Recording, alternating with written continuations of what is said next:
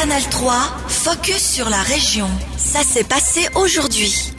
Bonsoir à toutes et à tous. Énergie Service Bienne étend son réseau thermique. Les travaux ont démarré dans le quartier de la Champagne afin que la centrale de chaleur à distance puisse alimenter le siège des transports publics biennois ainsi que 170 ménages supplémentaires. Une capacité augmentée de 20% qui sera active dès le printemps prochain. Mais ce n'est qu'un début car le potentiel de chaleur à distance est encore grand dans la cité célandaise, comme l'atteste Olivier Rameller, responsable du énergie thermique chez ESB. Une fois que nous aurons raccordé euh, ces clients dans 2023, on aura chargé la centrale à 100% de ses capacités. Donc on sera dans un contexte où on pourra fournir la chaleur sans aucun souci. Par contre, à l'avenir, on a aussi d'autres potentiels euh, d'extension. Ça veut dire que euh, soit sur le réseau actuel, soit à travers des nouvelles conduites, raccorder des nouveaux clients. Et dans ce cas-là, on pourra rajouter encore une pompe à chaleur supplémentaire et euh, augmenter d'environ 50% la puissance à disposition. Cette extension du réseau permet de réduire les émissions de gaz à effet de serre, mais la centrale de chaleur à distance de la Champagne fonctionne toujours en partie au gaz. Pourra-t-on se débarrasser définitivement des énergies fossiles? On écoute Olivier Rameler. On pourra s'en défaire euh, au travers de différentes conditions. On propose dorénavant pour euh, tous les réseaux qui sont en exploitation ou qui le seront prochainement une solution 100% renouvelable. Ça veut dire que le client peut décider euh, de prendre le produit 100% renouvelable avec lequel nous nous engageons à pouvoir acheter du biogaz suisse. Comme ça, ça me permet d'avoir une source donc renouvelable et une fois plus locale.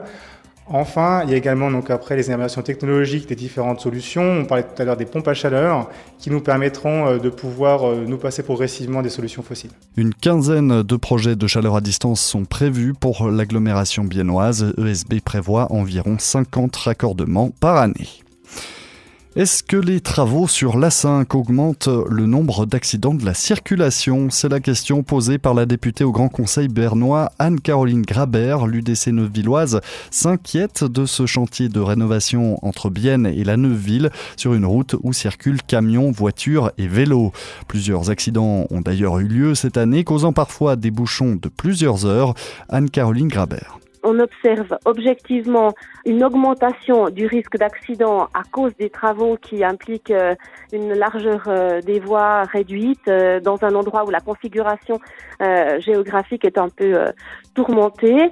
Et puis, je m'adresse aussi au conseil exécutif pour savoir lui-même, sur la base des données que je demande en matière de fréquence des accidents, si le conseil exécutif entend entreprendre des démarches auprès de la confédération pour intervenir au niveau des mesures de sécurité, pour éventuellement un peu euh, modifier le projet. La première phase des travaux euh, vient tout juste de s'achever, mais le chantier euh, doit se poursuivre encore ces deux prochaines années. Lors des travaux, l'Office fédéral des routes a déjà réduit la vitesse sur le tronçon, installé une signalisation visible et détourné le trafic cycliste.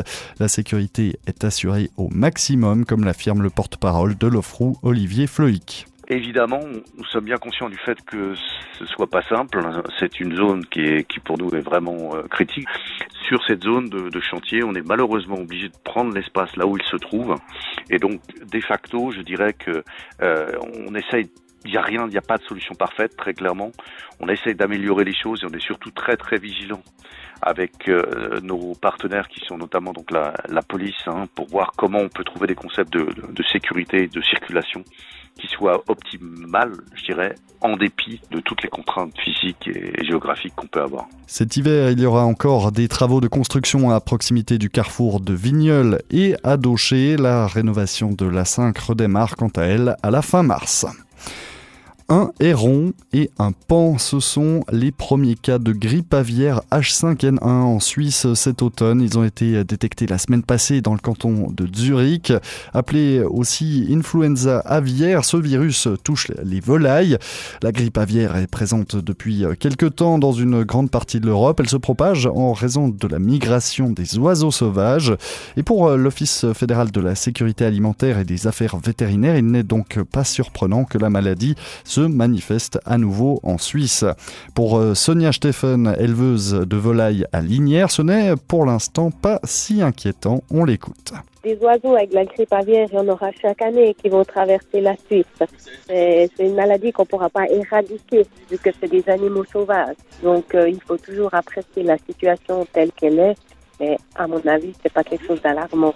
Nous, on a différents contrôles qui peuvent être inopinés, donc non annoncés, et puis euh, qui contrôlent les mesures d'hygiène, la détention, etc. Alors ça, euh, il y a plusieurs fois par année. Ces visites d'exploitation sont organisées par les autorités vétérinaires cantonales. Elles permettent de préparer des mesures de protection des volailles domestiques et de prévenir ainsi la propagation de la grippe aviaire. La COP 27 s'est terminée ce week-end. Les dirigeants internationaux présents ont quitté Sharm el-Sheikh en Égypte après deux semaines de discussions. Les conférences de l'ONU sur le climat se suivent pour euh, tenter de répondre à l'urgence climatique. Mais quelles décisions ont été prises cette année? Estelle Herman a posé la question à Catherine Schloup, co-directrice de Sanou à Bienne, une entreprise spécialisée dans le domaine de l'environnement. Jusqu'à maintenant, on a toujours parlé de l'adaptation et de la mitigation. Alors, qu'est-ce qu'on fait pour arriver aux objectifs dans la lutte contre le changement climatique et puis comment est-ce qu'on veut s'adapter à ces changements-là?